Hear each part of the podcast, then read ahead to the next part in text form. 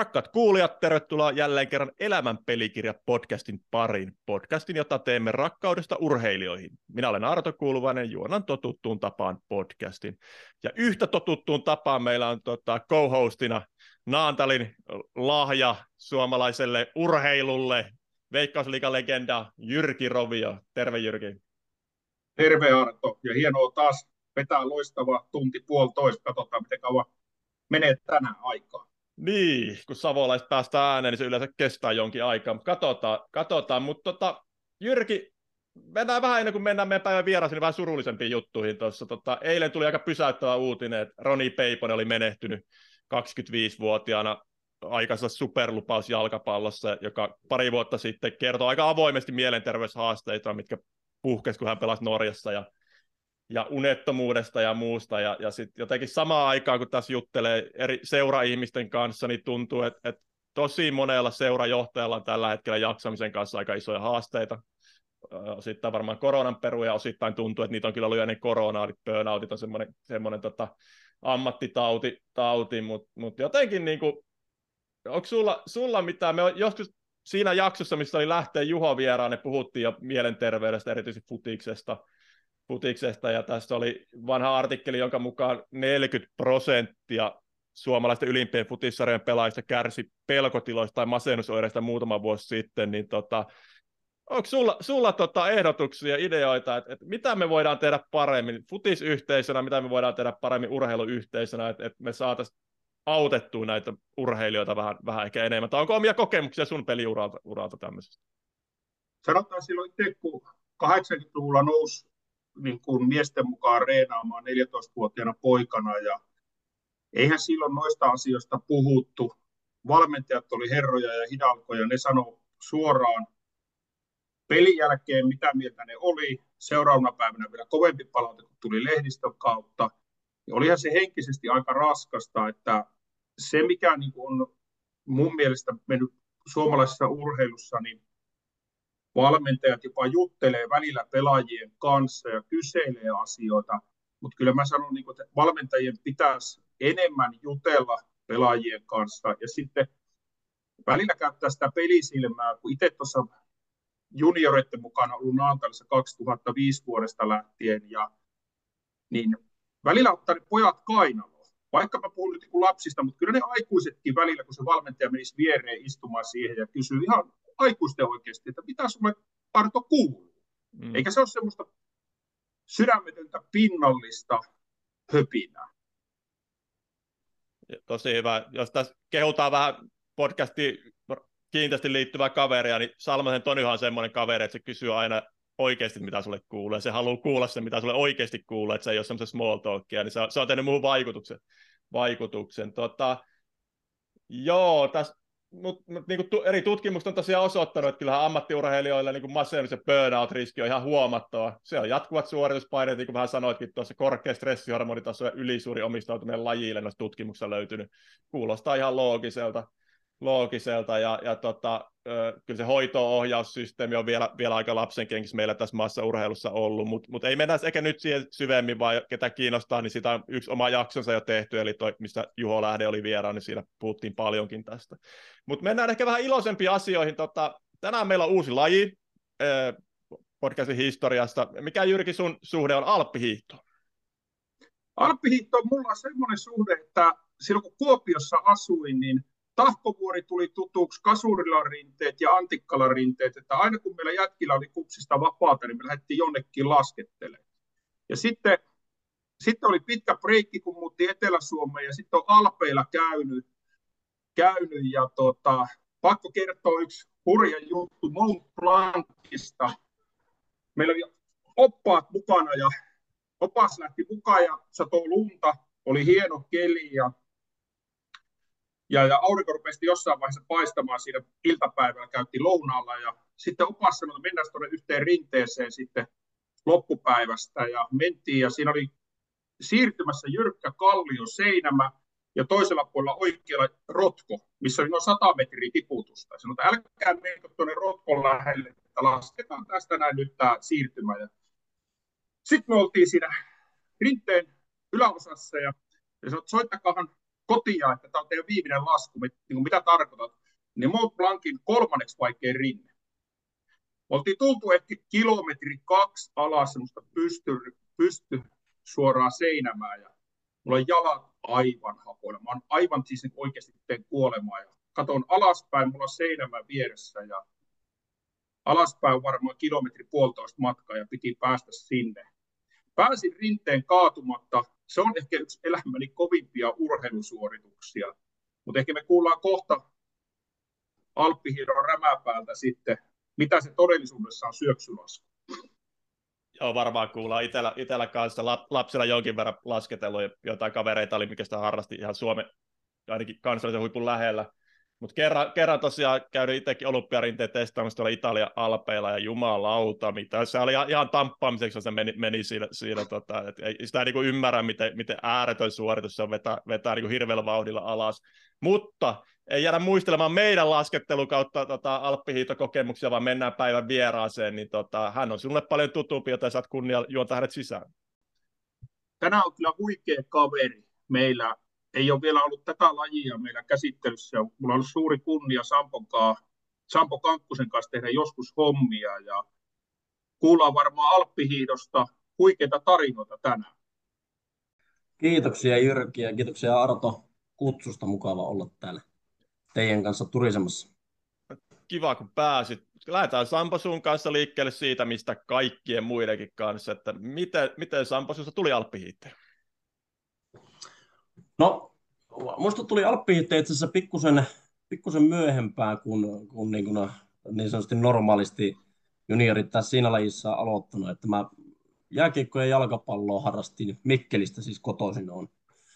on ja, ja MPssä ja Jukurassa pelasin jääkiekkoa ja, ja tota jalkapalloa. Ja, ää, mä muistan, mä kävin paljon laskettelemaan Tornimäellä. Tornimäki on siis, siis tota, Mikkeli, Mikkelin pikku kukkula siellä ja paljon kävin laskettelemassa mun isän kanssa siellä ja, ja kun mä ollut yhdeksän vanha, kun, kun tota, mun isä, isä kysyi, että, että tota, haluaisitko käydä kokeilemaan tuota pujottelua. Siinä oli Mikkeli, Al, mikä tämä oli, MH Alpin, Alpin tota, reenit. Haluatko käydä kokeilemaan? Mä kattelin sitä touhaa siinä. Mä, että... Joo, en, en varmasti halua kyllä. Että en varmasti lähde noita keppiä kiertelemään tuohon. No isä sitten, että no käy nyt kokeilemaan, että eikö tuo ihan mukavan näköistä, mutta no voin mä käydä. Seuraavalla viikolla menin sitten ensimmäisiin reeneihin siihen ja, ja tota, kävin kiertellen niitä keppejä ja, ja sitten isä tuli hakemaan, no oliko, oliko kiva? Mutta no, oli se kyllä ihan mukava, mutta se nyt semmoinen homma. Mä ollut aina aika välineurheilija ja mua kiinnostaa aina välineet ja edelleen pimplaan paljon niin kuin suksien kanssa ynnä muuta. Ja mä muistan, kun mä aloitin sen keskustelun sillä, että tota, mä voin ensi viikolla mennä reeneihin vielä, mutta tota, nyt nämä välineet pitää muuttua mulla. Että mulla oli kato silloin hyppysukset jalassa ja pujottelusukset on pikkusen eri ja sauvoissa piti olla suojat. Niin, että nyt kun laitetaan nämä kuntoon, niin mä lähden kokeilemaan ensi viikolla vielä. Ja siitä se oikeastaan lähti sitten liikenteeseen Mikkelissä, että tota, sitten rupesin harrastamaan alppia. No niin, mitä se sitten tota, tuli kilpailullisempi puoli laji, lajia varmaan aika nopeasti jo vastaan vai, vai tota, miten se jatkuu? Kyllä joo, eli tota, no siinä nyt, olisiko vuosi kaksi tietenkin harrastettiin menemään jalkapallo ja jääkiekko oli mulla se päälajit edelleen ja sitten tuli vanhemmilla työhommat vaihtui Kuopioon ja me muutettiin Kuopioon silloin ja, ja tota, siellä itse asiassa jatkoin vielä kupsissa ja Kalpassa ja, ja sitten tota, Alppihiihtoon jatkoin PHS Alpissa ja oikeastaan kaikkia. Mulla se jääkiekko oli niin kuin ehkä päälajina silloin. että se alppihiihto oli siinä niin kuin vierellä ja mä tikkasin siitä hommasta sitten, kun se oli niin erilaista. Ja, ja tota, sitten kun se rupesi sujumaan siitä pikkuhiljaa, tietenkään ei mitenkään ihmeellisesti, mutta mulla oli niin vähän toistoja verrattuna muihin alla, että, että tota, se tuntui silleen, silleen mukavalta. Ja sitten jalkapallon mä jouduin lopettamaan, kun, kun tota kantapäät ei kestänyt, kestänyt sitä hommaa. Tykkäsin siitäkin todella paljon silloin. silloin ja, ja jääkiekko ja alppihiihto jatkui sinne vierekkäin. vierekkäin. Ja sitten oikeastaan se, missä se niin kuin breakpointti sitten tapahtui, niin olisiko mä ollut 2.13. Ja, ja tota, me oltiin, Itä, ensimmäinen mun Itä, Itävallan leiri oli itse asiassa se. Eli tietenkin Alppihissa, kun ei, olosuhteita ei Suomessa ole, niin se pitää sitten lähteä hakemaan vähän muualta. Ja, ja tota, silloin mä pääsin semmoisen semmoisen yksityistiimin mukaan. Se oli siihen aikaan kuin Blizzard Team. Siinä oli ympäri Suomea laskijaperheitä ja, ja tota, siellä oli semmoinen valmentaja kuin Blunkvistin Eero. Ja tota, pääsin siihen porukkaan mukaan. Mulla synkkäsi Eeron kanssa hyvin siinä ja, ja tota, muutama leiri vettiin siinä ja, ja tota, sitten Eero siinä vähän painottikin, että no jos tämä nyt rupeaa kiinnostaa enemmän, niin tätä pitäisi ruveta vähän enemmän har, har, harjoittelemaan sitten. Ja tota, no se jäi siihen sitten, että Erkka lähti sitten muuhun hommaan ja mä tulin takaisin seurahommaan, mutta sitten mä jotenkin sain siitä semmoisen palon siihen alppihiihtoon, että, että tota, rupesin enemmän sitä reenaa. Ja sitten ne määrät rupesi olla jo niin isoja jääkiekon ja alppihion kanssa, että sitten joutui, joutui tota, sen jääkiekokin jättää siitä. Mutta tota, oikeastaan sitten sitten tota, niin kuin suurin, suurin siihen kilpailullisen puoleen, niin sit suuri asia oli se, kun sitten mä sattumoisin kuulin, että tämä Erkka, Erkan projekti oli loppunut, loppunut tämän yhden, yhden laskijan kanssa ja mä jotenkin dikkasin siitä kaverista niin paljon, että mulla oli pakko soittaa sille ja kysyä, että moro Erkka, että muistatko, Sampo, Sampo 12 vetää, että tota, mä kuulin, että sulla ei ole hommia, että haluaisitko tulla mun valmentajaksi? Erkka nyt oli tietenkin maajoukkueen hommissa ollut silloin ja muuten ja, ja tota, tälleen, niin enkä vanhemmilta kysynyt sitä, että olisiko häntä niin ok, vaan, vaan jotenkin halusin vaan kysyä häneltä. Muista, miten se nyt tarkalleen ottaen silloin meni, mutta, mutta tota, siitä niin sanotusti meidän yhteinen, yhteinen tie sitten loppujen lopuksi lähti ja yhdeksän vuotta sitten porukalla lähdettiin touhuamaan. Minkälainen tota siihen aikaan Kuopiossa oli toi toi alppihiihto genre. Tota, muistan sua jonkin verran vanhempia, vanhempana, niin tota, aikanaan siellä oli kuitenkin Janne Leskistä, Juha Järvet ja Laitisen Jussit ja, ja muut, mitkä oli ihan niin maajoukkoista, ainakin nuorten maajoukkoja tuossa laskijoita, mutta miten sitten kun mennään ikään kuin seuraava, seuraava tai yksi tai kaksi laskia sukupolve eteenpäin, niin miten sun aika, oliko siellä muita, muita mitkä oli kansallisella huipulla? No joo, kyllä se, silloin sekin aika oli. Pirisen Emeli oli sama aikaan, hänkin on kyllä mua muutaman vuoden vanhempi, mutta Emeli oli monta vuotta maajoukkuessa ja on laskenut maailmankapin pisteelle, että Emeli oli siellä niin kuin suunnannäyttäjänä Joo. meillä siihen aikaan. Ja, ja siinä oli muutenkin hyviä junioreita, hyviä junioreita siihen aikaan. Tietenkin tosi moni lopetti jo sit ennen kuin siirrytään semmoiseen niin, kuin, niin sanottuun juniori SM Cupiin. Eli siihen 3-14 vuotta, niin moni lopetti siinä, mutta siellä oli hyviä laskijoitakin kyllä siihen aikaan mukana. Eikö tämä alppihiihto aika nopeasti nyt vähän viittasitkin kuulusta, että lähdetään niin kuin heti lumien perässä niin kuin reissuun ja tosi paljon niin kuin reissaamista, niin mit, miten nuorena sä rupesit kiertämään noita Norjaa tai Keski-Eurooppaa niin lumen perässä, perässä silloin niin treenileirillä? No, joo, kyllä tota, olisinko mä ollut 13.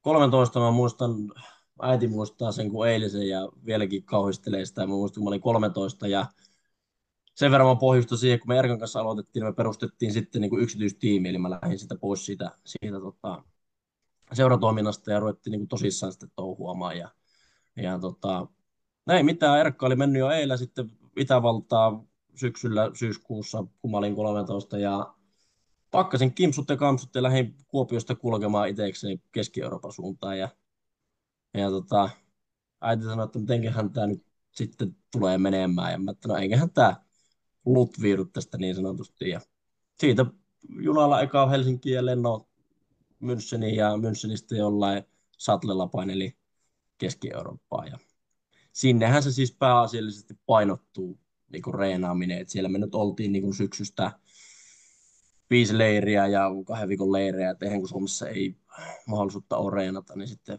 ne olosuhteet pitää sieltä hakea. Miten tota, oliko Suomessa se tahko sulla niin koti, koti mesta vai, vai missä sä treenasit Suomessa? No joo, periaatteessa näin niin kuin kotimesta joo, mutta tietenkin, tietenkin sitten enemmän niin kuin Lapissa, koska Lapissa nyt on pidemmät rinteet, niin siellä sitten siihen, siihen suhteeseen on parempi, että levi ylläs pyhää varmaan niin kuin tämmöiset niin kuin Suomessa kun reenattiin, niin niitä reenattiin siellä. Miten toi koulu tai opintojen yhdistäminen, niin kuin sanoit, tosi nuorena rupesit aika paljon leireilemään, niin miten, se, miten saitte lutviutumaan yhteen, yhteen? Tiedän, että Tahkola on se alppilukio, mitä on käynyt joskus kouluttamassakin noin urheilumarkkinointijuttuihin liittyen, mutta, miten sun tapauksessa? Uh, no olihan siinä aina vähän sumplimista. Että, että jo yläasteella, kun mä oltiin sitten niin kuin 150-200 päivää vuodessa pois, niin, niin itse opiskeluahan se pääasiallisesti oli. Että, että se piti vaan, me käytiin aina joka vuosi sitten verkkajaa sitten mun sen kanssa, niin käytiin siellä koulussa ja kerrottiin kaikille opettajille, että tämmöinen homma nyt on, että se ei ole nyt muuta vaihtoehtoa, kun mä nyt lähden ja toivottavasti niin kuin saadaan jotenkin sumplittua. Aina onneksi oli kyllä niin kuin hyvin myönteisiä, urheiluhenkisiä opinto-ohjaajia ja, ja opettajia, että se niin kuin onnistui hienosti, mutta kokeet tein valvotusti aina reissussa ja tietyt, tietyt tota, tehtävät, mitä mun piti tehdä, niin tein sitten reissussa. Joo. No mitä se tota, itse kilpailuura lähti, lähti siitä, että alko, alko, missä vaiheessa sulla alkoi tulla menestystä, ainakin kansallisen tason menestystä? Joo, no se lähti just siinä oikeastaan sen verran vielä pohjusta, eli ensimmäinen vuosi oli, oli tota, olisiko mä olin just 12, mutta ihan tarkkaan muista. Meillä silleen junioreiden SM, tai epävirallinen SM-kappi menee silleen, että siinä on aina niin kuin, ensimmäisenä vuotena lasketaan vuoden vanhempien kanssa, sitten seuraavana vuotena saat niin kuin vanhempi ikäryhmä ja siihen tulee sitten yksi nuorempi, nuorempi niin kuin mukaan. Ja tä, tällä syklillä mennään niin kuin neljä vuotta. Ja ensimmäisenä vuotena on musta olin vanhempi, vanhempi tota, oliko nyt 14-vuotiaat. Ennen kuin, ennen kuin tämän Erkan kanssa mä olin aloittanut edes hommia ja siitä ei tullut yhtään mitään, kun mentiin sitten, sitten niin kuin tonne kansalliselle tasolle. Et mä olin niin kuin ihan, ihan siellä viimeisten joukossa koko ajan, ja sehän nyt tämmöistä kilpailuhenkistä ihmistä tietenkin söi aika paljon, kun huomasi, että se ei enää riittänytkään, että puijolla lasketeltiin piirimestaruusvoittoihin, ja ja tota, no sitten kun se alkoi Erkan kanssa siihen seuraavaan vuoteen se, se tota, yhteistyö, niin, niin tota, tietenkin hän nyt teki niin kuin mulle semmoista niin sanotusti urheilijapohjaa, että et, et, et se, se niin kuin tapa, millä me alettiin tekemään asioita ja, ja harjoittelemaan ja niin kuin mietiskelemään, että millä, millä tavalla niin kuin kehitytään näissä asioissa, niin se oli mun mielestä se oli, se oli tosi nastaa ja, ja, ja se puri. Se puri niin kuin tosi rajusti. Sitten seuraavaan vuoteen, kun lähettiin, ja mä olin vielä nuorempana, milloin niin kuin käytännössä ei pitäisi pärjätä, pärjätä vaan hakea vähän niin kuin sitä kokemusta aina siitä vanhemmasta ryhmästä, niin meillä oli Levillä ensimmäiset kilpailut joulukuun jossain vaiheessa, ja, ja tietenkin edellisvuotena mun sijoitus oli ollut ynnä muuta, jäänyt monta sekuntia kärestä, niin, niin ensimmäinen, mun muista ensimmäinen Levin suurpuottelukilpailu tuli, ja ensimmäisen kierroksen jälkeen tietenkin kaikki pelissä, ja oli hyvä fiilis, kun me oltiin hyvin reenattu koko se, koko se syksy, ja, ja tota, mä tulin maaliin, mä olin toinen. Sitten mä olin silleen, että hetkinen, nyt oli aika mielenkiintoinen, että tähän en ole tottu ihan, ja, ja vanhempi hetki ja kaikki muutkin katteli vähän, mikä on tilanne, ja sitten mä muistan, kun mä olin tota, menin lähen sitten toista kier- to- tai toisen kierroksen starttiin, mä olin itsekseen menin kondolilla leville ja fiilistelin siinä, siinä hississä itsekseen, että oi vitsi, mitä on siistiä, että niin kuin järjetön kehitys, että niin kuin tästä, tästä tämä homma lähti ja siitä niin kuin se palo oikeastaan siihen, siihen hommaan niin kuin sit niin kuin oikeasti starttasi. Ja sitten tuli toinen kierros, tietenkin raivopäänä lähin syöttämään, että no mähän nyt voitan tänne, että tämä on selvä peli, että, että, tota, että se nyt niin kuin anneta muille mitään saumaa. Ja sitten on hauska tarina, kun mä tota, sen niminen kuin Jaana Karila Räsänen, hän on niin kuin paljon juniori, juniori tota, kilpailuita ja sitten kansainvälisiä kilpailuita ollut järjestämässä ja tuomarina siellä semmoinen hyvin värikäs persoona tuossa alppihiihto piireissä. Ja, ja tota, muistan, kun mä tulin siihen Levi Blackiin viimeiselle jyrkälle, jyrkälle siinä on semmoinen pieni kumpu, ja hän oli just siinä porttituomarina, eli tietenkin siellä on tuomareita, jotka katsoo, että ne portit kierretään oikein. Oikein, ja, ja mä muistan, kun, kun tota, mä krenslasin yhden kepin siinä toisella kierroksella, eli se tarkoittaa sitä, että se keppi tulee tuosta niin kuin jalkojen välistä, eli mä kierrän sen väärin sen yhden kepin siinä. Siinä ja tota, no ei mitään, tunsin siinä, että no on nyt vähän touasi tohon ja jatkoin vaan matkaa. En niin kuin halunnut edes ajatella, että mä nyt tein siinä sen virheen, vaan että nyt mä laskin maaliin ja laskin maaliin ja tulin toiseksi sinne kilpailussa.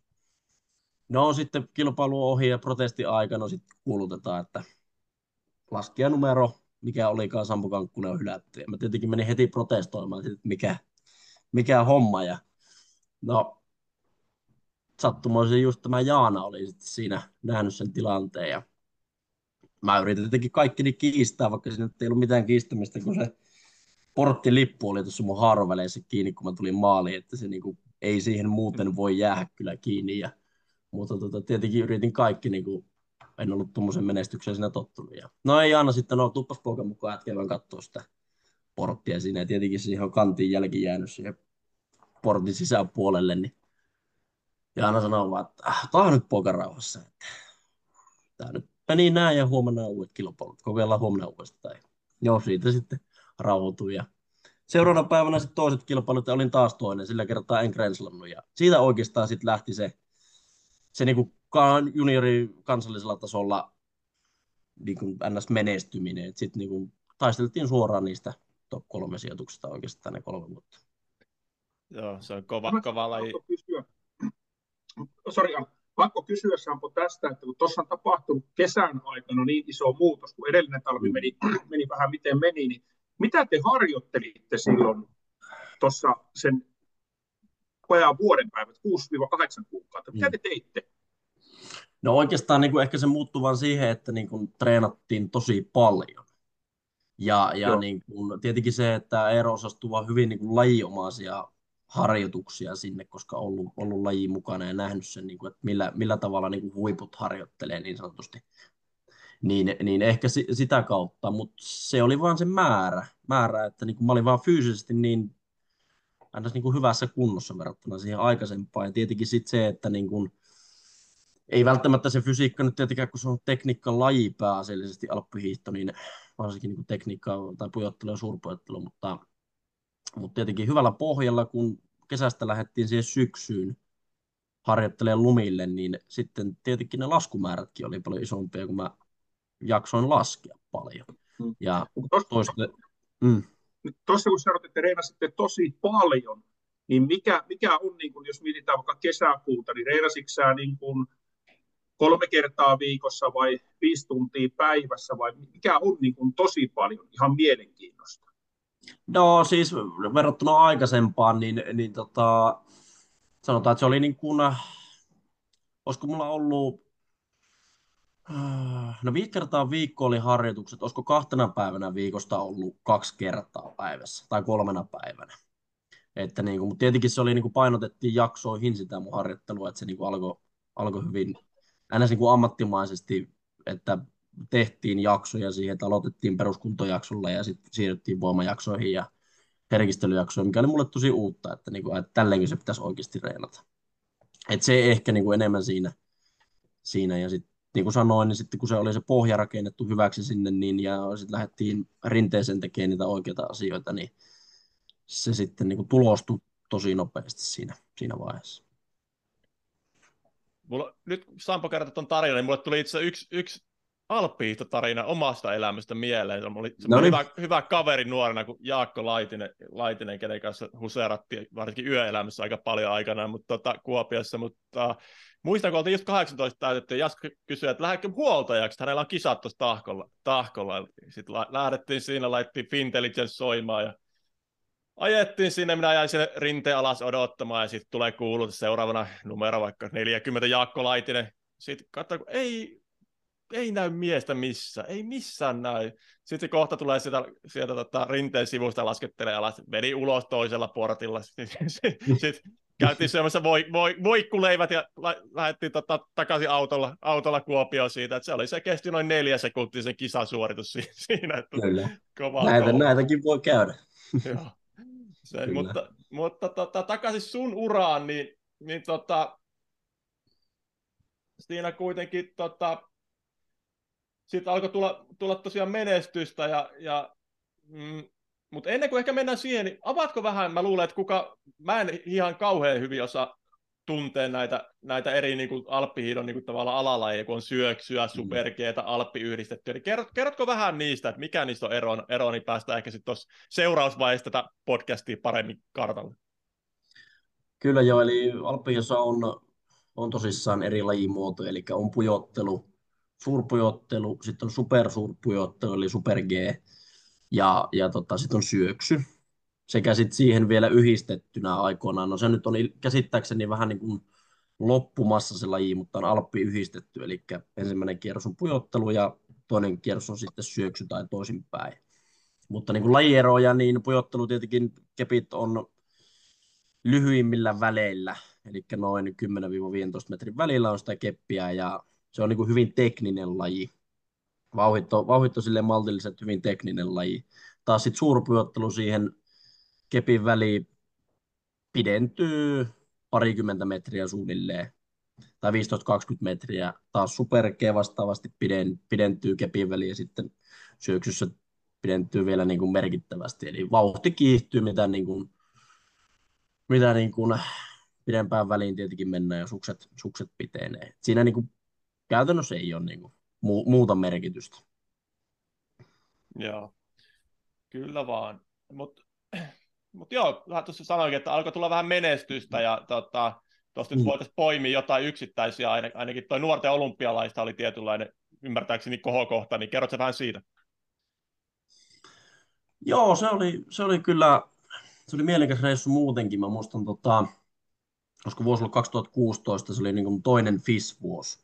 Eli se on vähän sama kuin tuossa maastohiihtopuolella, eli sitten jossain vaiheessa, kun mennään yleisen sarjaan, eli niin kuin FIS-ikään vaihutaan, niin sitten ruvetaan niin kuin kilpailemaan tosissaan niistä FIS-pisteistä. Ja se oli toinen, toinen FIS-vuosi, mä muistan se ensimmäinen vuosi meni hyvinkin, hyvinkin putkeen siinä, ja, ja sitten tietenkin nämä FIS-pisteet oli saatu laskettua omalla, omalla tai niin kuin oman ikäryhmän tasolla niin hyväksi, että sitten valittiin tänne, tänne tota, nuorten olympialaisiin.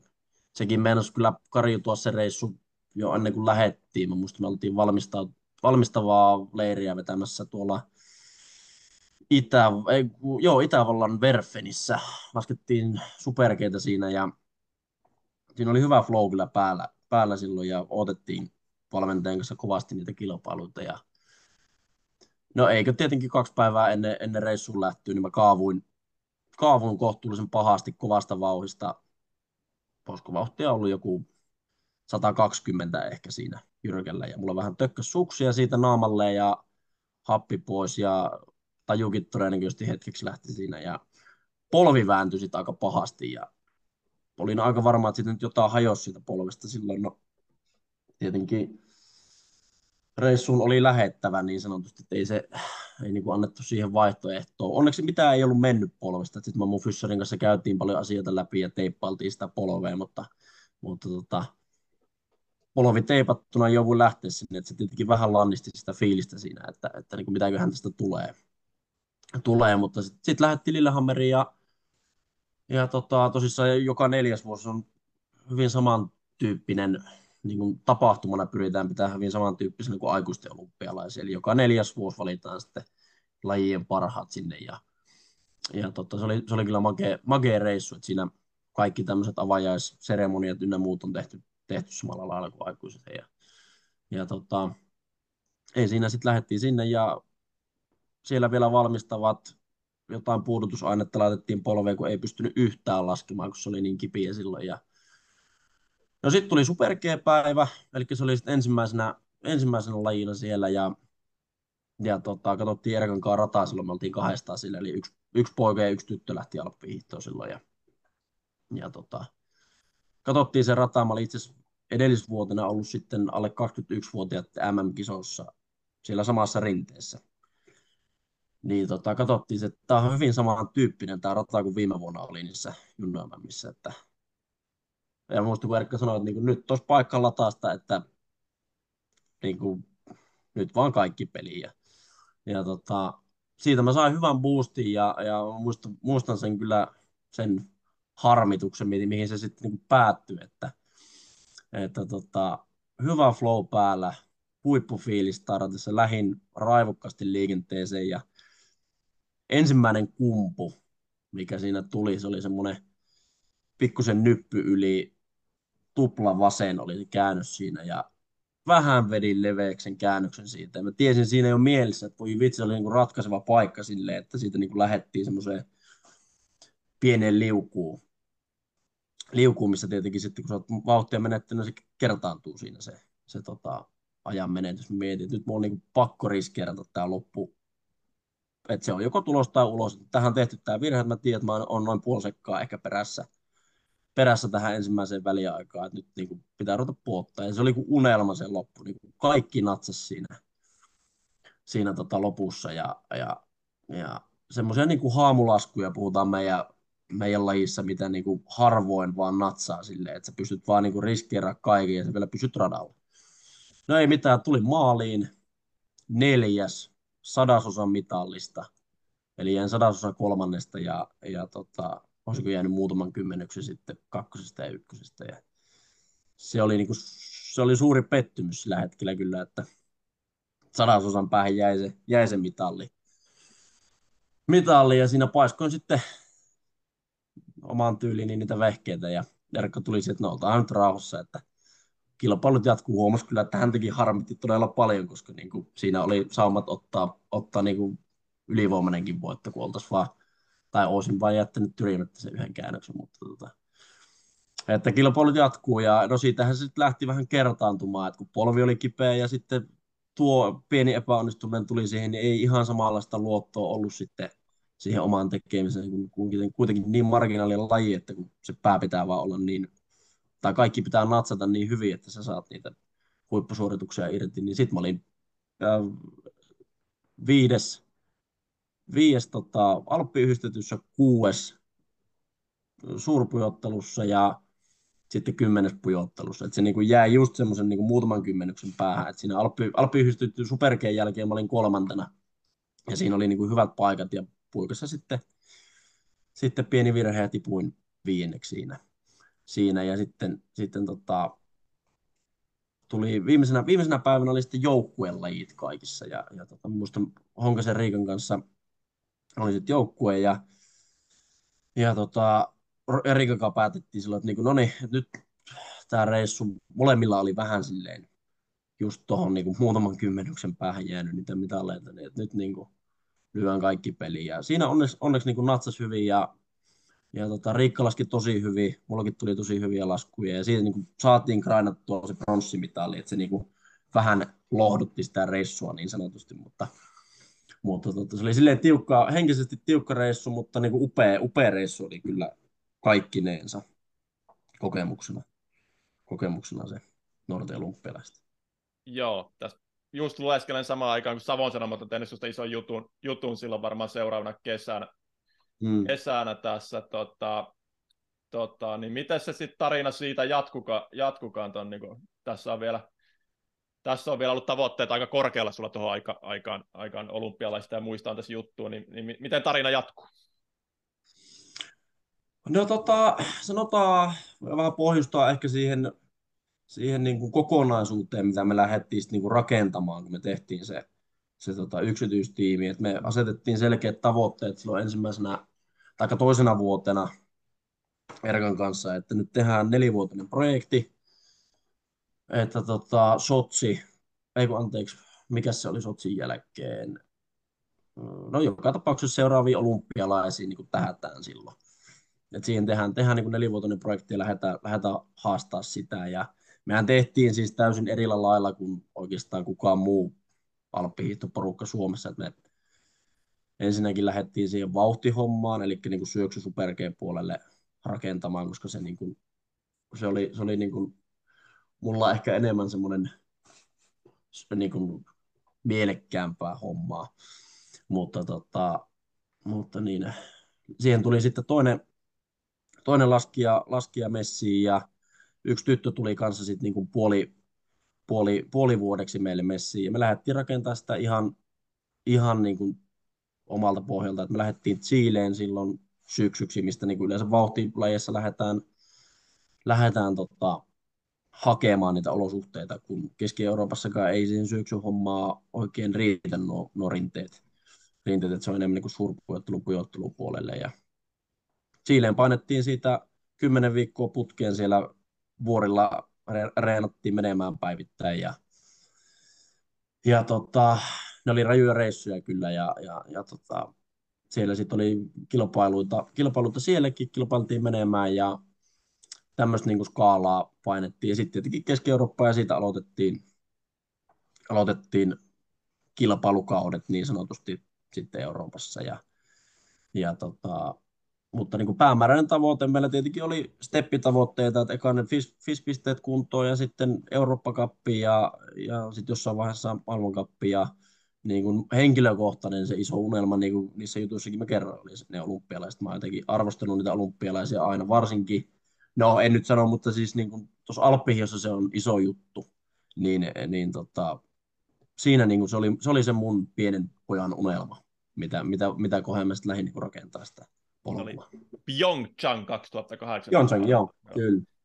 Tota, joo, täällä, tässä samassa jutussa on vähän, vähän mainittukin, kun puhuit Chilen leirityksestä ja muusta, niin mm. onhan se nyt ihan helvetin kallista. Niin mitä tota, tässä äh, kerrotkin, että on ollut kumppaneita, niin miten, miten te saatte hoidettua noita sponsoreita tai kumppaneita tuohon mahdollistamaan tota, mm. tota, niin kuin treeni, treenaamista tuolla tasolla? No kyllähän se pitkälti, pitkälti niin kuin äiti ja isän lompakosta mentiin. mentiin ja, ja, se nyt tietenkin, varsinkin kun lähdettiin sitten tuommoista omaa projektia tekemään ja siitäkin paljon keskusteltiin ennen kuin lähdettiin tekemään, että tämä tulee olemaan tosi kallista, että, että niin kuin, onko mä valmis siihen ja, ja silloin sitä paljon punnittiin ja sitten päätettiin, että lähdetään tekemään, mutta pääasiallisesti vanhempien pussista touhuttiin ja, ja, ja tota, siitä ollaan siis edelleenkin äärimmäisen kiitollinen omalle äitille ja isälle, että he, he on mahdollistanut tuon mahdollisuuden, mitä mä pääsin tekemään monta vuotta. Mutta tietenkin sitten, kun vähän menestystä tuli, niin jotain niin kuin yhteistyötä ja sponsoria, soppareita saatiin, ja isä niin kuin siinä pääasiallisesti niitä asioita hoiti. Mutta ei, ei missään nimessä niin kuin saatu, saatu silleen, silleen niin kuin semmoisia rahamääriä, että se olisi koko homman kattanut. Tietenkin sitten kun maajoukkueeseen pääsin, sieltä sai pieniä tukia, mutta, mutta tota, hyvin kallis laji oli, oli vanhemmillekin. Miten tuollaista, kun puhutaan, että tuossa tällä viikolla kun jostain lehdestä, että urheilu rupeaa olemaan kallista ja se on tiettyjen perheiden mahdollisuus, esimerkiksi jääkiekko, jalkapallo, esimerkiksi TPS, kun mulla poika pelasi, se oli 400 euroa ja 500 euroa kuukaudessa makso, kuukausimaksu plus sitten varusteita siihen päälle, niin, niin, niin.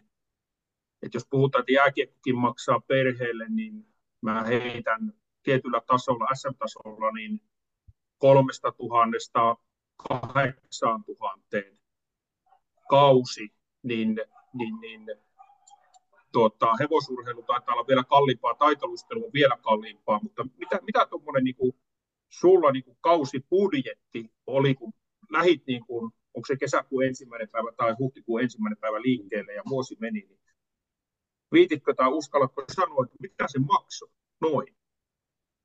No, kyllähän se maksoi.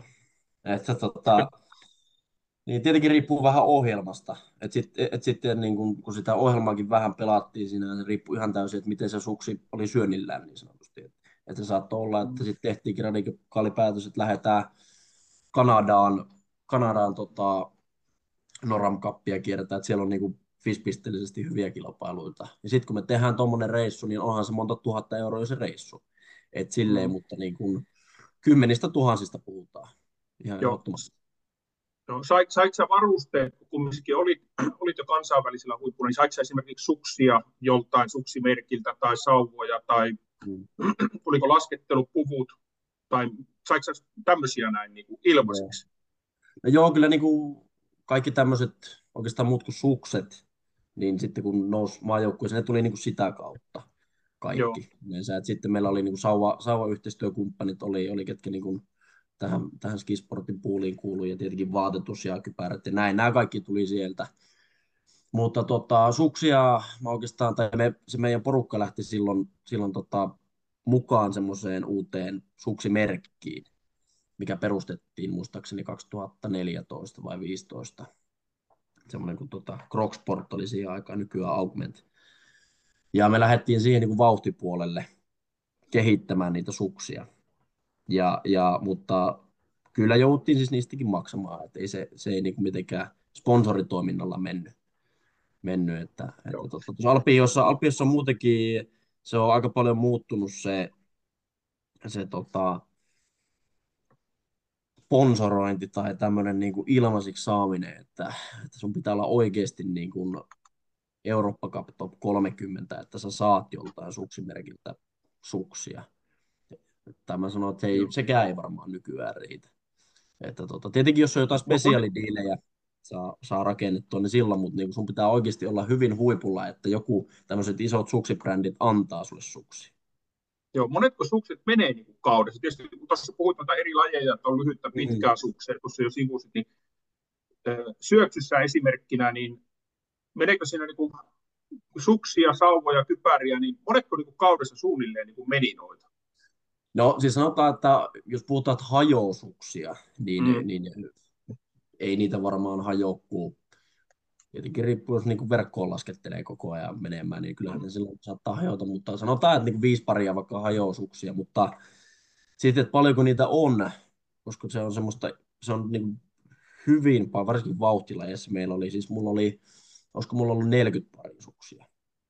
Aika Otitko ne kaikki 40 paria Chileen mukaan? Kyllä, siellä ne oli testattavaa ja, ja ajettava sisään ja joka päivä testattiin eri, eri voiteita ja erilaisia niin kuin setappeja niissä suksissa ja haettiin sitä, että mikä on tietty tai mihinkin keliin tai millekin pinnalle niin kuin toimiva. toimiva. Että se on niin kuin iso projekti. Ja kyllä, olisiko mulla ollut, no siis meillä oli, kun meillä on ollut, kato koko porukalla, niin 40 suksipusseja, kun me paineltiin siihen Milanon lentokentälle. Ja ja tota, no ehkä vähän liioiteltu, 30 suksipussia ja se katteli se sihteeri siinä, siinä tota, tiskillä, että jaa, mennä sitten vissiin vähän reissuun lähtee. No ei no. siinä, koettiin laittaa kamaa hihnalle ja lähdettiin menemään. Miten tuossa kun sulla on 30-40 paria suksia oli, niin tuliko mm. jostain suksista sulle sitten semmoinen, niin kuin, niin kuin puhuit tuosta pääkopasta kiinni, niin että mm keli kun keli, niin se on tämä suksi, ihan sama mitä valmentaja sanoo tai huolto sanoo. Niin... Ky- kyllä, sieltä aina, kyllä aina tuli semmoisia, semmoisia varsinkin niin kuin tekniikkalajien pujottelu suurpujottelupuolelle, niin sieltä tuli semmoinen niin kuin baby-pari, että niin kuin se tiesi, että jos, jos pitää joku ottaa, niin mä otan sen, sen parin kyllä, ja niitä sitten varjeltiin kyllä kuin omaa lasta niitä, niitä pareja aina. Joo, tuliko katastrofi, jos hävisi se baby-pari? No, o- olisi tullut Kyllä ei, ei onneksi sukset hävinnyt meillä, mutta olisi varmasti tullut kyllä. Joo. Kyllä. No, no niin, jos mennään eteenpäin, niin tota, jos nyt katsot uraa taaksepäin, tota, ymmärtääkseni 2000, oliko se 2019 viimeiset kisat vai mitä? Joo, 2019 on niin, sä kerkit kuitenkin voittaa SM Kultaa syöksyssä ja SM Hoppeita Superkeessä, SM Bronssia Alppi-yhdistetyssä nuorten olympialaisten paripujettelu bronssia, kuten kerroitkin, niin onko ne uran highlightit tuossa, onko ne mitä, jos, nyt, jos mä nyt sulta kysyn, että mitä jää niin kuin päällimmäisenä mieleen, niin onko se, onko se tuota saavutuksia, onko se jotain muuta sun uralta? Uh, no sanotaan, että, että tota, enemmän mulle jää sit urasta se, se niin kuin, oikeastaan mitä pääsi niin kuin kokemaan. kokemaan että niin semmoiset asiat, että, että esimerkiksi nämä Chile-reissut tai, tai kun lähdettiin maailmankapin jälkeisiin kisoihin Kanadaan, nämä niin kuin olosuhteet, missä niin kuin treenattiin ja oikeasti puhattiin omaa henkeä, kun lähdettiin vetämään niitä syöksyrännejä, niin ne ehkä niin kuin tulee enemmän sitä pintaa. Totta kai noin, mitä tuossa luettelit, niin tietenkään ne ei ole olympiakultia, että sitä ei niin kuin voi millään tavalla verrata siihen, mikä se mun tavoite oli. Ja mä en ehkä osannut niitäkään arvostaa silloin niin paljon niitä, niitä, niitä tota, saavutuksia silloin, koska ne tavoitteet oli jossain ihan muualla, mutta, mutta tota, tietyllä niin kuin tavo- tavoitteellisesti niin joo, on niitä niitä tota, huippuhetkiä. Tässä on Jyr- Jyrki, mä pakko ottaa kiinni tähän, kun tota, mä muistan, että sun kanssa, mutta aika monen urheilijan kanssa on puhunut sitä, että aika harva osaa silloin, kun tavallaan uran aikana tai heti sen jälkeen arvostaa suorituksia. Siis mun kavereita, mm. millä on vaikka salibändi, Riitässä on Lasse, jolla on salibändiliigan ennätyksiä ja muuta, niin hän sanoi, että ei hän, kun ei hän ole voittanut maailmanmestaruutta joskus, joskus ennen kuin rupesi niin myöhemmin ymmärtämään sitä, sitä tai sitten joku, joku mun kaveri sanoi, että no, eihän mä pelannut kuin kymmenen peliä liigassa niin mä sanon, että se kymmenen peliä on aika helvetin paljon enemmän kuin 99 prosentilla, kun se laji aloittaa. aloittaa. Niin tavallaan, tavallaan, onko Jyrki sulla tähän jotain, jotain tota, fiiliksiä tai kokemuksia? No oikeastaan semmoinen, mun pitää kehua meidän keskimmäistä poikaa, niin se kerran mulle sanoi, että Iskä, onko sulla yhtään palkintoa? Mä sanoin, no on mulla jotakin. Missä ne on? Pahvilaatikoissa tuolla alhaalla. Ja sitten mä pojan kanssa niin tota, rakennettiin semmoinen seinä, mihin me laitettiin kaikki mun pelipaidat, palkinnot ja näin. Ja sitten poika sanoi, että missä joukkueessa sä oot voittanut niitä mitaleita, niin se laittoi aina sen paidan niin kuin hengari ja siihen paidan kaulaan niin sen mitalin. Ja sitten sanoi, iskä, sä oot voittanut aika paljon. Niin eka kerran mä havahduin siinä, että mä oon niin kuin jotakin voittanut, mutta ei sitä silloin, kun urheilee, niin tajua. Et mulla meni 20 vuotta siitä, että ymmärti, että jotain on saavuttanut. Ja täytyy kehua, että tämä elämäni pelikirja silloin, kun mua eka kerran haastateltiin, niin oikeastaan ensimmäisen kerran silloin tuli tunne, että jotain on saavuttanut suomalaisessa urheilussa. Tähän väliin voidaan niille, jotka Jyrkiä ei tunne tai ei ole kuullut Jyrkin jaksoa, niin jos nyt vähän luettelen, mitä sä oot voittanut, niin sä oot Suomen mestari, Suomen kapin voittanut, sut on valittu Veikkausliikan paraksi maalivahdiksi, Veikkausliikan legendaksi, öö, oot pelannut Liverpoolin vasta, vasta Eurokapeissa ja, ja jne, jne. Oot sä ehkä jotain voittanut uras varrella kuitenkin? No on siinä jotain, mutta ei, niitä niinku, ei sitä niinku itse sillä lailla niinku noteraa, että tuohon netti on mielenkiintoinen, että aina välillä tulee mielenkiintoisia yllätyksiä. Et esimerkkinä joku kerta googlasin, niin mä en tiedä onko edelleen, mutta jossain vaiheessa oli ainakin niin Veikkausliikan nuori maalivahti, joka on pelannut ensimmäisen liigapelit. Mä ollut 17 silloin ja tuommoisia, mutta se on historia, parempi puhua näistä nykytähdistä. no niin, mutta hyvä muistaa aina historiakin välillä. Mutta mennäänkö tuota Sampoon takaisin, niin, niin no miten Sampo sitten, että milloin sulla alkoi toi tavallaan ensimmäisiä ajatuksia tulla siitä, että, että, että laitettaisiin sukset niin sanotusti naulaan tai lopetettaisiin tuo urheiluura? Mm. Uh, no oikeastaan ensimmäiset ehkä ajatukset tuli silloin 2017-2018 vuoden, vuoden jälkeen. Että, että siinä, siinä, siinä se oli se breakpointti siihen, siihen olympialaisiin ja sitten lähdettiin rakentamaan sitä uutta, uutta suunnitelmaa. Ja en, en niin kuin tietyllä tavalla vaikka niin kuin suhteellisen paljon olin saavuttanut, mutta en, en sit niitä asioita, mihin mä olin niin kuin pyrkinyt ja mitkä mä näin, että mä pystyn. Ja se niin kuin, silloin oli ehkä ensimmäinen semmoinen fiilis, mitä se Erkka mulle aina, valmentaja painotti, että semmoinen niin kuin lapsenmielinen usko siihen omaan tekemiseen, mikä pitäisi niin kuin joka päivä olla siinä, siinä niin kuin läsnä, kun touhutaan ja, ja, ja reenataan – ja mun mielestä oli silloin hyvin sanottu, että semmoinen, semmoinen pitää niin koko ajan olla, että, että muuten, muuten siitä ei tule mitään. Että, että niin kuin, sillä voidaan päästä johonkin. Ja siinä kesällä, kun mä sitten pohin sitä asiaa ja mun Fajan kanssa sitten ruvettiin keskustella siitä jatkosta, niin tuli vaan se silloin mieleen ja mietin, että vitsi, että mulla oikeasti tuli ensimmäisen kerran nämä ajatukset mieleen, että niin uskoks mä nyt, että musta tulisi, tulisi enää parasta. Ja mun mielestä Faija avasi silloin sen, sen meidän keskustelun hyvin, että niin kuin, hän ei painosta, niin kuin ei ole vanhemmat painostanut ikinä tuossa lajissa niin kuin mihinkään, mutta hän ei painosta millään tavalla, mutta oletko omasta mielestä saanut niin kuin sen maksimin potentiaali itsestäsi irti? Ja sitten mä mietin siinä, että no en, en ole, että se on aina jäänyt niin pienestä kiinni. kiinni. Ja sitten, että no, että tähän kokeile vielä. Että niin kuin, katsotaan, miten se lähtee siitä. Ja otettiin uusia tuulia sitten siihen, ja, ja silloin mä lähdin sitten Fisserin, Fisserin laskijaksi. Laskijaksi oli itse asiassa ainut vuosi, kun mä sitten sain kamppeita, että siihen saatiin hyvä, hyvä diili, diili silloin. Ja sitten vähän painotettiin enemmän siihen niin kuin suurpujattelun superg-puoleen, koska tota, se oli sitten, sitten loppunut se meidän yksityistiimisysteemi, ja mentiin niin maajoukkojen porukkaa mukaan. Ja tietenkin sitten, kun ei ollut laskijoita, kun Rumari Andreas, ja hän oli sitten sitten tota, muualla, muualla kierti Saksan joukkueen kanssa. Silloin ei ollut tiimiäkään siihen vauhtihommaan. Ja, ja tota, sitten se viimeinen vuosi 18-19, se lähti hyvin taas liikenteeseen, että siinä niin kuin, oltiin hyvässä vauhissa ja mä sain taas sen palon siihen hommaan niin kuin, takaisin.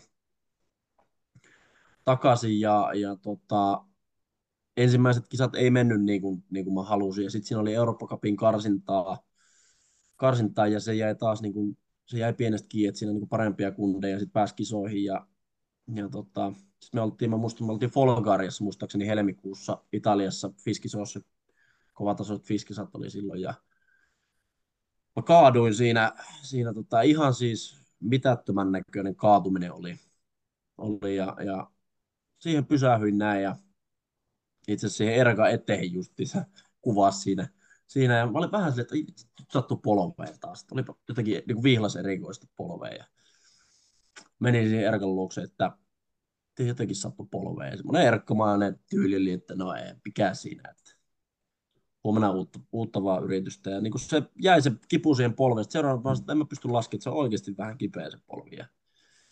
No ei mitään, se reissu loppui sitten siihen, siihen lähdettiin Suomeen, Suomeen siitä ja, ja tota, tietenkin reenasin taas fysiikkaa siinä ja se kipu niin kuin pikkusen hävisi siitä polvesta, että se ei ollut enää niin, mer, niin kuin merkityksellinen, että mä niin pystyin laskemaan hyvin. Pikkusen teippasin sitä ja Itävallan Kirchbergiin lähdettiin sitten kisoihin Kitzbühelin viereen, siellä oli fiskisoja ja, ja tota, lämpöpaana, siinä oli pu, pu, puikkakisat ja laskettiin lämpö, lämpörataa ennen kisoja siinä Palanderin Kallen veli Keijo oli mulla silloin suksimiehenä.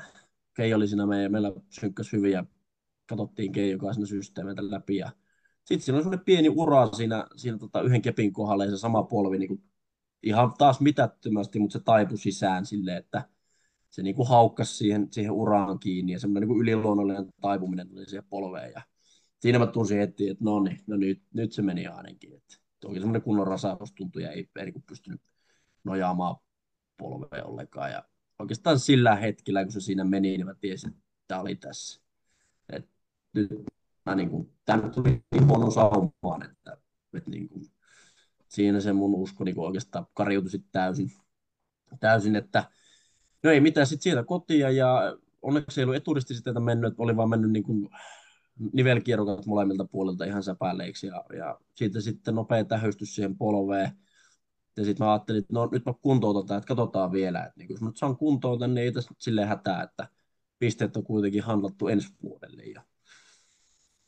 Mutta tota, se meni sitten pieleen se, se tähystys ja siinä meni sitten monta monta kuukautta, niin kun mä sitten sain noin pienestä tuon polven kuntoon ja siinä niin oltiin jo hyvin syvissä vesissä, kun se laski mulla polvessa vuoti niin paljon verta, että se aina tulee, tai niin turpos vuoti verta niin paljon, että se piti tyhjentää nivelestä, olisiko 5-6 kertaa tyhjennetty ja makasin siinä monta kuukautta vaan sängyn pohjalla ja toivon vaan, että tämä polvi nyt lähtisi kuntoutumaan siitä. Sitten piti ruveta tekemään päätöksiä ja seuraavaan vuoteen, että niin maajoukkoista on tiputtu, että miten ruvetaan rakentaa sitä tilannetta. Ja, ja silloin mä funtsin uudestaan, että, että tota, onko musta tähän, ja mä päätin, että kyllä tämä nyt on tässä, nyt mä rupean tekemään jotain muuta.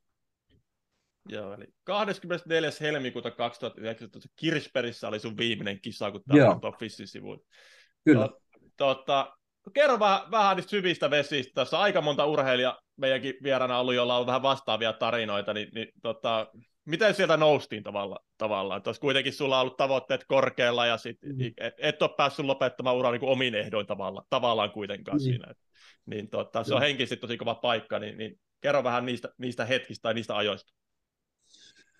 No joo, oli se, se niin kuin, eka, eka musta tuntui sille, että, joo, että ei tässä mitään. Että niin kuin, nyt mä kovan pakkiin ja, ja tota, ruvetaan touhuamaan muuta, mutta, mutta tota, ensinnäkin se polven kuntoutus, niin se oli niin kuin silleen niin pienestä kun, kun, kun, kun niin kuin, taikka nuo tota, kierukan, kierukan repeämisestä, kun me saatiin siitä niin iso kuntoutus niin sanotusti, niin, niin se mua söi tosi paljon silloin, että se piti olla kolmen viikon homma, niin se oli neljän kuukauden homma ja se polvi ei ole vieläkään kunnossa. Mutta tota, no siitä ei sen enempää. Sitten kun lopetti sen ja tietenkin valmentajat enää soitteli vielä, että ei, miten, että niin kuin, ei tätä nyt tähän jätetä, että eikö me lähdetä vielä kokeilemaan. Ja, ja tota, mä sitten sanoin, että ei kyllä tämä nyt on tässä, että, että tota, semmoista, semmoista paloa siihen hommaan ei vaan yksinkertaisesti ollut enää, että jaksaa joka päivä ulos mitata sen, sen niin kuin maksimi siihen hommaan. hommaan ja, ja tietenkin se oli sitten jossain vaiheessa kesää tuli niin kuin isona sokkina, kun ei ollut mitään. Et se ei tarvinnut herätä kuuelta aamulenkille tai, tai lähteä, lähteä niin kuin reenaamaan. Ja siinä niin kuin sai, sai niin kuin, tai mun mielestä mä kuitenkin niin touhu ihminen, että joutui vähän olemaan vaan ja keksi, että mitäköhän tässä tekisi. Ja siinä pari kuukautta meni sille, että niin kuin ihmetteli vähän itsekin, että, että niin kuin, oliko tämä oikeasti tässä ja mitä sitten.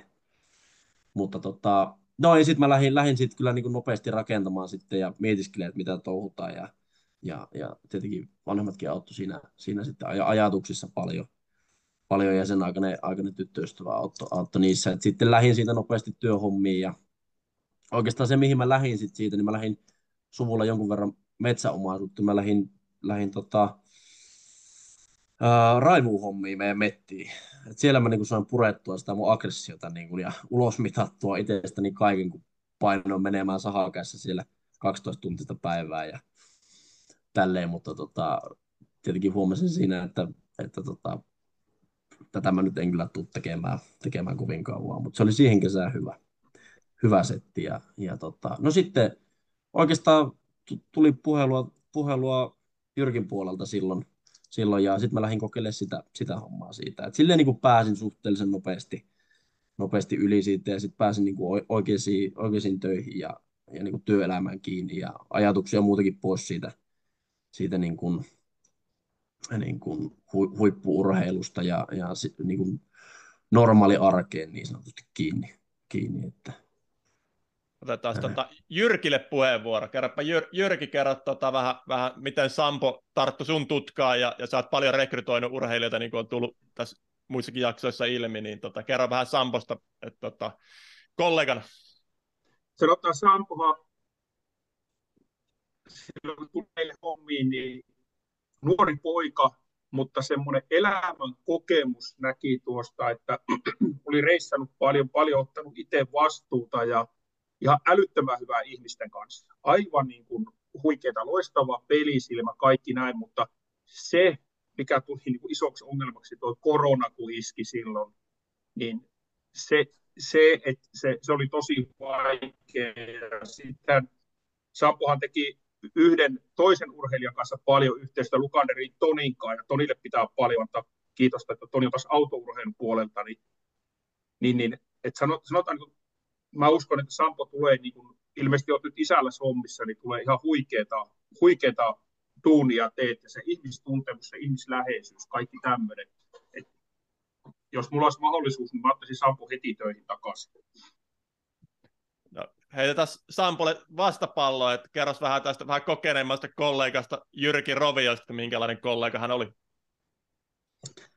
No kyllä se oli, se oli kyllä niin kuin omalla tavalla huikeet, huikea tälle vuosi, missä pääsi olemaan mukaan, että täysin kokemat, kokeet, tai niin, ei minkäännäköistä kokemusta rahoitusalalta ja, ja totta, myyntitöitä nyt olin, olin omalle isälleni tehnyt, tehnyt hommia, että silleen, niin kuin se oli tuttua hommaa, mutta silleen niin sanotusti syvään päätyy heitto oli siinä, siinä ja, ja arvostan, arvostan kundeja kyllä tosi paljon, jotka, jotka sitä hommaa tekee, mutta se Jyrkin, Jyrkinkin ihmisläheisyys ja, ja se tava, tapa, millä niin otti, otti mut sinne, sinne vastaan ja Jeesus asia kuin asia, niin, niin tota, se vei mua paljon eteenpäin tuossa niin myyntityössä itsessään. Ja mä sain, sain niin kuin paljon ajatuksia, varsinkin niin kuin nykypäivän hommiin sain paljon ajatuksia ja, ja sitten niin tietyllä tavalla joo, vaikka olin kova varmasti tekee hommia, mutta sitten niin kuin tuohon myyntipuoleen, niin Jyrkillä oli niitä hyviä niin kuin vinkkejä ja, ja niin kuin kloppeja siihen, että, että millä tavalla siinä niin pystyy kehittymään. Ja, ja aina jos oli jotain kysyttävää, niin aina, aina niin kuin auttoi mua. Et se oli, se oli silleen niin kuin, se oli, arvostan tosi paljon sitä kokemusta kyllä. Mulle tulee nyt esimerkiksi yksi semmoinen, muistatko Jyväskylän nesteellä joskus juteltiin varmaan tunti, kaksi, en muista miten pitkään, mutta niin olit syvissä vesissä, kun ei meinaa onnistua ja tahto kovaa ja pyöritettiin niitä asiakastapaamisia ja tuommoisia, niin mulle tuli esimerkiksi yksi tämmöinen palaveri, missä oltiin, juottiko me kahvia, syötikö lounas, en, en muista mitä tehtiin, mutta niin kuin, ne, ne on niin kuin hauskoja juttuja, mistä niin kuin, niin kuin sullakin, kun sä puhuit tuossa niin semmoista palosta tuossa aikaisemmin, mä hyppään, niin, niin se, se niin kuin urheilijan silmistä näkee sen, että et, et, onko sitä paloa, niin sitä urheilua kohtaa. Ihan samoin niin kuin myyntityössä, niin se, se pitää olla se tietty palo, että jos se palo häviää, niin sitten sit pitää vaihtaa niin kuin alaa. Mm, kyllä. Se on juuri näin. Se on juuri näin, ja se ehkä tuossa niin siinä hommassa niin isolla palolla tuli mukaan, koska uusi juttu, ja, ja, ja tota, arvostan, arvostan Mannisen Mikaa ja, ja teitä kaikkia, että niin kuin otti mut siihen mukaan. Taisin olla nuorin, nuorin siinä hommassa, mitä kukaan ikinä ollut, ollut ja tietyllä tavalla niin kuin täysin kokee, niin kuin, niin kuin sanoin, niin ei minkäännäköistä kokemusta alasta, mutta se, että niin kuin se palo oli kova ja lähdettiin touhuamaan siitä, ja, mutta se ei vaan ehkä ollut sitten se mun juttu, se, se, se ala, mutta tota, tosissaan se, se palo siitä niin kuin laantui, mutta tota, se mitä siitä sai ja minkälaisia kokemuksia niin kuin myyntityöhön, niin se, niin kuin sanoin, niin oli kyllä, se oli kyllä arvokasta. No, miten Sampo, sulla sitten jatkuhommat, hommat, mitä, mitä tänä päivänä touhuat? No joo, se itse asiassa sen verran pohjoista siitä jatku, jatku sitten, niin mua pyydettiin valmennushommia Alppihiihtoa. Alppihiihto semmoinen yksityisporukka pyyti siihen ja, ja tota, se tuntui jotenkin mielenkiintoiselta silloin ja halusin tietyllä tavalla nähdä sen, sen niin kuin valmentajapuolenkin siinä, siinä vaikka niin kuin, no, tietenkin siinä meidänkin hommassa niin joutuu itteensä valmentaa aika paljon, paljon vaikka niin kuin omia valmentajia on, mutta, mutta tota, se, että pääsin niin näkemään sen, että minkälaisia ajatuksia mulla itsellä on antaa sitten, sitten nuoremmille. Ja se oli, se oli, sekin oli, niin kuin, se oli, se oli upea reissu ja me saatiin tosi hyvää tulosta. Mulla oli, mulla oli silloin kaksi, kaksi muistaakseni, oliko neljä, neljä 15-vuotias tyttöä, kenen kanssa lähdettiin rakentaa ja lähdettiin niin kuin hyvin nollista rakentaa heidän kanssaan ja, ja niin kuin keväällä, kun puitiin hommat, hommat niin sanotusti kasaan ja laskettiin mitalleen määrään, niin, niin siitä tuli hyvä fiilis. Hyvä fiilis ja, ja niin kuin, se valmennushomma mua on kiinnostanut aina ja, ja en niin ole sitä poissulkenut oikeastaan vieläkään, vieläkään, mutta se oli vuoden projekti silloin ja toi kaupallinen ala mua on silleen aina kiinnostanut, kun, kun mun vanhemmat on ollut yrittäjä 25 vuotta ja oikeastaan suvussa niin menee tosi pitkälle se, se homma. Ja, ja sitten mä mietin, että no mitä mä rupesin tekemään, että meillä on mun, mun isä ja äiti on ollut, äiti ei ole tosi enää, mutta on ollut siis Intersport-kauppiaina. Isä on ollut nyt 25 vuotta ja, ja mun pappa on ollut ja setä ja täti on ollut. Eli se on niin hyvin, hyvin pitkässä juoksussa se ja jotenkin tuntui luonnollisesti, että mä olen kuitenkin seurannut sitä, sitä hommaa niin kuin hyvin läheltä, hyvin pitkään. Ja sitten mä muistan, silloin keväällä Fajalla on mökki, mökki tuolla Lapissa, niin mä menin siinä saunomaan ja, ja tota, hän ei niin kuin, siis mua ikinä kysynyt töihin. Mä oon tietenkin kysynyt, kysynyt häneltä itseltä, mitä mieltä on ja joskus tietenkin käynyt jotain pikku, pikku settiä silloin urheilurallakin tekee. Ja mä kysyin sille, että no mitä mieltä oot, että, että mua on niin kiinnostaisi tämä homma ja, ja tuo niin kauppias, että mä tiedän, että susta olisi niin kuin, sä oot niin kuin äärimmäisen hyvä valmentaja ja kouluttaja olisit siinä hommassa. Ja tietenkin korona-aika oli silloin ja, ja niin tiukkaa tälläkin alalla. alalla ja, ja sitten Faija sanoi siihen, että joo, että no jos on kiinnostaa, niin lähdetään rakentamaan tätä projektia. Ja, ja, ja tota, niin kuin katsotaan, että tietenkin aika kertoo, että rupeeko on kiinnostaa se kauppiusura, mutta, mutta kun tähän sut, sut pitäisi palkata ja, ja kulujakin on tässä hommassa, että hän on, hän on budjetoinut nyt, että että tota, jos tulet mukaan, niin meidän pitää saada miljoonan kasvu ensi vuodelle. Et se, se niin kuin meidän pitää saada, että mä pystyn palkkaamaan sut yhden toisen ihmisen. Ja lähdettiin siitä, sitten meillä oli jo visio, että millä tavalla sitä lähdetään rakentaa, ja mä pääsin siihen niin kuin täydellä sisään ja, ja kehittää ja niin kuin suunnittelee sitä puolta. Ja, ja ensimmäinen vuosi meni hyvin. Miljoonan tavoite, tavoite saatiin täytettyä. Ja, ja paljon oppinut, oppinut tässä matkalla. Kerro, kerro vähän, miten tuolle miljoona, miljoona tehdään lisää, että oletteko löytänyt jotain uusia, tai mitä, mit, mikä niin kuin urheilukaupassa tällä hetkellä ylipäänsä, mikä siellä kasvaa? No varmaan kasvaa niin golfit ja frisbee-golfit ja muut tuossa korona-aikaan, mutta, mutta mistä Kyllä. se tuli? Joo, niin, niin, niillä on haastava niin isoja kasvuja. Se tuli oikeastaan, oikeastaan tota, tästä pyöräilystä ja sähköpyöräily, mikä nyt on niin kuin Joo. kenenä tosi pinnalla, pinnalla ja, ja Faija oli siinä silleen niin kuin ajatuksessa jo eellä, eellä hyvin montaa muuta, muuta niin kuin pyörän jälleenmyyjää, että tämä työsuhde, työsuhde-etu, mikä tuli nyt verouudistuksena, niin se mahdollisti niin kuin meillekin paljon, paljon niin kuin myynnillisesti. Ja, ja, ja sehän niin kuin räjähti tänä kesänä hyvin, hyvin rajusti ja se on niin kuin ollut iso juttu. Ja tietenkin se, että minkälaisen riski hän uskalsi ottaa, että osti, osti niin kuin isoilla summilla niitä pyöriä varastoja, niin kuin toivotaan, toivotaan, mutta hänellä oli se vahva visio siihen, että näin se tulee menee, kun vaan ruvetaan niin kuin touhuamaan ja tuut siihen niin kuin tekemään sitä asiaa. Ja sitten me ruvettiin tekemään ja se, se meni niin, kuin, niin sanotusti kuin pitikin, niin sillä me saatiin se kasvu siihen rakennettua. Joo, muutamia pyöräkauppeita tunnen, niin ne on ihan käsittämättömiä ne myyntiluvut, mitä ne on takonut viime vuosina. Aivan, aivan niin kuin älyttömiä. Tota, aletaan lähestyä loppua. Mulla on pari kysymystä. Ensimmäinen on semmoinen, että jos sä nyt kelaat taaksepäin ja peilaat tähän sun nyky, nykyhommaan niin tuolla tavalla Intersport-kauppia poikana ja ehkä tulevana semmoisena, niin mit, mitä urheiluuralta, niin mitä ne opit on, mitä sä pystyt tänä päivänä hyödyntämään? Onks, mitä tulee mieleen?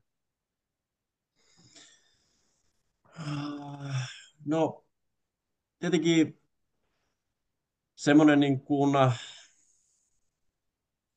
Uh, tietenkin kun urheilu, urheilu paljon, se oli semmoista niin kuin kuitenkin periksi antamatonta hommaa ja, ja joutui paljon, paljon reissaamaan ja, ja ihmisten kanssa olemaan, olemaan niin kuin touhuta ympäri, ympäri maailmaa ja paljon ystäviä ympäri maailmaa on, niin semmoinen ihmisläheisyys ehkä se niin kuin on tärkein tässä, tässä hommassa ja sitten se, se tota, työmoraali oikeastaan, että kun sitä on tehnyt itselleen niin kauan ja, ja, ja niin kuin nyt tietenkin tietyllä tavalla tietää sen, vaikka niin kuin tällä hetkellä ei tee itselle, vaan tietenkin tekee isälle ja isän yritykseen sitä, mutta niin kuin tietyllä tavalla tekee itselle, että tietää, että siitä voisi niin tulevaisuutta tulla, niin, niin, niin se motivaatio niin kuin työskennellä on, on, on hyvin, hyvin vahva ja niin kuin se tekemisen tyyli ehkä, mikä tulee sieltä urheilupuolelta, että aina kuitenkin tehdään täydellä eikä, eikä niin kuin puolivaloilla vaan touhuta. Niin, niin se on ehkä mulle semmoinen iso oppi, minkä mä oon siitä, siitä niin kuin urheiluhommasta saanut tähän, tähän niin kuin työelämään. Sitten vielä yksi bonuskysymys, minkä meidän jo unohtaa tuossa, että, että mitä jos tota, mitä vinkkejä antaisit nuorelle Sampolle tänä päivänä, jos saisit anta, antaa? Onko jotain semmoista, mitä voisi tehdä eri tavalla kuin ehkä teitte? No tota, joo, varmasti olisi paljonkin, mutta ehkä semmoinen niin kuin, semmoinen vinkki, mikä niin on tullut tuossa niin urheiluuran jälkeen, jälkeen mieleen, kun tässä niin kuin, tätä normaali arkea elänyt ja käynyt töissä ja tullut kotiin sieltä ja käynyt vähän salilla, niin se, että, että tota, silloin kun on se hetki, niin arvostaa sitä oikeasti, mitä pääsi tekemään. Että, että niin kuin mekin kun oltiin sit niin kuin pahimmillaan kahta, kahta puolta sataa päivää vuodessa reissun päällä ja se oli aika semmoista putkessa menemistä, että se saattaa niinku kuulostaa monelle, että no, että onpa hienoa, että, että tota, pääsit kiertämään maailmaa ja näkemään, näkemään niinku maisemia ja kulttuureita, että joo, oli siinä sekin, mutta niinku silloin vettiin vähän semmoisessa putkessa koko ajan, että ei niinku osattu katsoa ympärille ollenkaan, vaan siinä oli vaan se tavoite ja, ja se niinku työ, mitä me tehdään siellä. Niin ehkä jotkut asiat olisi voinut mennä eri lailla, lopputuloksellisesti, jos on osannut vähän katsoa sitä, niin kuin, sitä niin kuin kokonaisuutta, että missä pääsee touhuamaan ja, ja, ja, ja niin kuin näkemään ja, ja minkä, minkä, tyyppistä, niin kuin, minkä tyyppisiä asioita siinä niin kuin on ympärillä. Olisi, olisi osannut imeä sitä enemmän, niin ehkä se ei olisi ollut niin, niin, niin kuin, tietyllä tavalla raatamista se homma silloin ja, ja ehkä olisi voinut olla sitä kauttakin niin kuin vapautuneempaa se tekeminen sitten niin kuin loppu, lopputulokseen. Ymmärrän. Kans yksi, yksi kysymys tuohon noin, kun miettii, kun itse olen käynyt Alpeilla ja elämäni yhden kerran laskenut mustan rinteen muistaakseni alas, mutta kun sä oot siinä syöksyrinteen ylhäällä, se lähtöportti on nyt sulla, niin, niin, niin ja sun, sä tiedät, että sun pitää mennä niin kuin täysillä, ei, ei, ei voi ajatella, että vedänkö mä sinne verkkoon tai vedänkö mä tuosta nyt 200 metriä alas sinne rotkoon, niin eikö, eikö pelota? Sitten sä painat, niin kuin sanoit tuossa jossain vaiheessa, 120 kilometriä tunnisesti, pikku kuperkeikka, vähän sattuu johonkin ja pyhit pölyä ja taas matka jatkuu, niin mikä on niin se huippunopeus tuolla ja sitten toinen, että eikö se pelota? No kyllä se, kyllä se varmasti tietyllä tavalla pelottaa ihan joka ikistä, joka siellä niin kuin startissa on. Et, et, et se, on, niin kuin, se on semmoista, kun se on hyvin mentaalista, niin kuin varmasti niin kuin kaikki urheilu onkin, mutta se on hyvin niin kuin, oman, oman pään sisällä niin kuin taistelua se, että sä osaat vaan niin kuin, osaat ottaa niitä riskejä ja tiedät ne paikat, että missä kohdalla sun, sun niin täytyy ottaa ja missä sä et voi mennä päättömänä, koska niin se on varma, että niin verkko helähtää ja herätään sitten niin Münchenin sairaalasta. Et, et niin kuin siinä siinä niin kuin varmasti kaikkia pelottaa, mutta, mutta se, että kuka osaa käsitellä niitä pelkotiloja parhaiten ja niin kuin ulosmitata tietyissä tilanteissa niin kuin parhaiten sen, sen tilanteen, niin se on varmasti semmoinen, missä niin, kuin, niin sanotusti parhaat mitataan, mitataan ulos siitä ringistä. Otetaan leikkisästi, että nyt lähdettäisiin 300 leville laskettelemaan sitä Levin mustaa rinnettä, niin mä luulen, että sä menet takaperin kovemmin kuin minä ja Arto etuperin. No joo, se tietenkin, se voi monelle tuntua jyrkältä, mutta, mutta niin se, on, se ei ole sitä kyllä, että monen muuhun, muuhun verrattuna, mutta, mutta tota, on, on niitä, niitä on rajujakin rinteitä kyllä, että jos, jos tota syöksyhommaa niin telkkarista katsoo ja se ei siinä näytä, näytä niin ehkä rajulta tietyllä tapaa, mutta tota, sitten kun sä meet siihen starttiportille ja katsot sitä, kun se on oikeasti niin, kuin, niin jäässä, se on sama kuin sä olisit niin kuin luistinradalla ja sitten sä lähdet siihen, siihen niin kuin montukkoon syöttämään, niin kyllä mä niin kuin, monesti kävi mielessä sille, että joo, kyllä, tämäköhän tästä tulee nyt, mutta sitten se tietty adrenaliini ja, ja se fiilis, minkä siitä sai, kun siitä lähti syöttämään, niin, niin äh, semmoisia ei, ei saa kyllä ei mistään. Et saa nykyään työelämästäkään, kun nyt pyörän niin tai kaksi tai kymmenen, niin ei syke nouse. joo, ei, joo, ei, ei ihan silleen, silleen ei nouse. Kyllä tietenkin omalla tavalla nekin on hienoja juttuja ja, ja tota, tulee niinku hyviä fiiliksiä niistäkin ehdottomasti. Mutta, mm. mutta tota, ei semmoisia fiiliksiä, ei, ei missään nimessä, että on se, se oli kuitenkin niin, niin erilaista ja rajua touhua, että, että tota, ei, ei semmoisia ei me Jyrki vaan, sä vaan sinne mustaan rinteeseen, mä menen suoraan vinkkari tai hulluun poro, poroon sitten. No niin, odot, odot, me tullaan sinne Samponkaan sitten.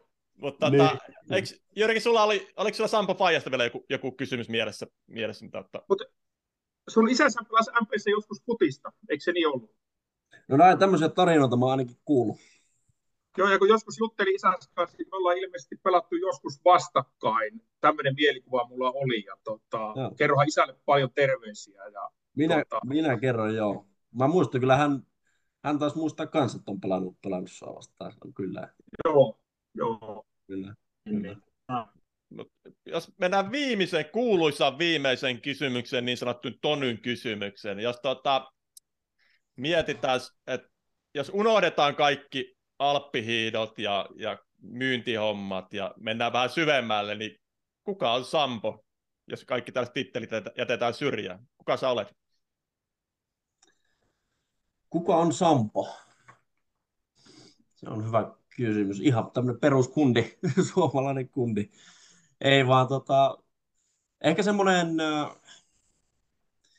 positiivisuus, mitä mä niin kuin olen oikeastaan aina pyrkinyt kantaa, kantaa elämässäni mukana ja, ja ylipäätänsä kun touhunut menemään ja, ja niin kuin ajatusmaailmallisestikin aina niin kuin positiivisuuden kautta yrittänyt rakentaa. Et se, se ehkä, niin kuin, se ehkä niin kuin kuvaa, kuvaa tietyllä tavalla ja, ja sitten, sitten tota, sen mä muistan, muistan tota, tarinana, mikä, mikä mulla niin kuin pysyy edelleen mielessä, niin silloin kun mä lopettelin ja itse asiassa sattumalta levillä näin, näin siinä keväällä, niin vanhempien kaveriperhettä ja, ja siinä oli sitten turisti niitä näitä ja, ja Laihon Jussi heitti siihen, että, että tota, miten Sampo, niin nyt kun sä oot Alppi-homman lopettanut, niin, niin tota, älä sammaloidu. Että, että sä, sä oot niin eläväinen kaveri ollut aina, niin, niin pidä huoli siitä, että nyt kun sä tuohon arkeen hyppäät, hyppäät kiinni ja, ja rupeat, rupeat niin, niin sanotusti oikeisiin töihin, niin älä sammaloidu. Niin mun mielestä se oli hyvin sanottu ja mä oon siitä pitänyt kyllä kiinni, että mä eläväinen, sanotaan näin. Pyrin edelleen tekemään niitä asioita, mistä mä tykkään. Mahtavaa. Siinä oli varmaan kaikki kysymykset. Totta, hei, kiitos Sampo, kiitos Jyrki. Saatiin taas erittäin hyvä setti ja aika paljon ihan uutta tietoa itsellekin, koska alppihiihto ei lajina ollut niin tuttu, tuttu että tästä, tämä on mahtavaa, kun tästä aina itsekin oppii. Mutta ei mitään mun puolesta, vaan ciao. Ciao. Kiitoksia. Kiitos. Kiitos. Moro.